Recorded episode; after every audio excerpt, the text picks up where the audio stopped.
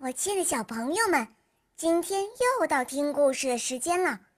我是你们的好朋友小肉包哦。今天肉包会带给大家什么故事呢？赶快跟着肉包一起来听吧！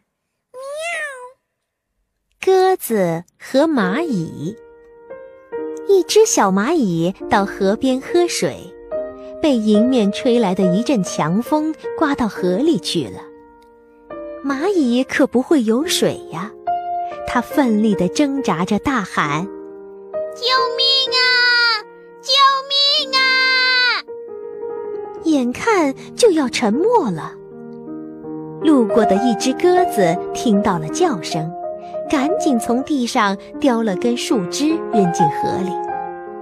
小蚂蚁紧紧抱住树枝，挣扎着爬上了岸。当他要道谢时，鸽子已经飞走了。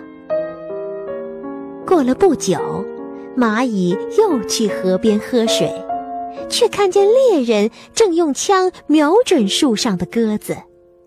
蚂蚁定睛一看，这只鸽子不正是自己的救命恩人吗？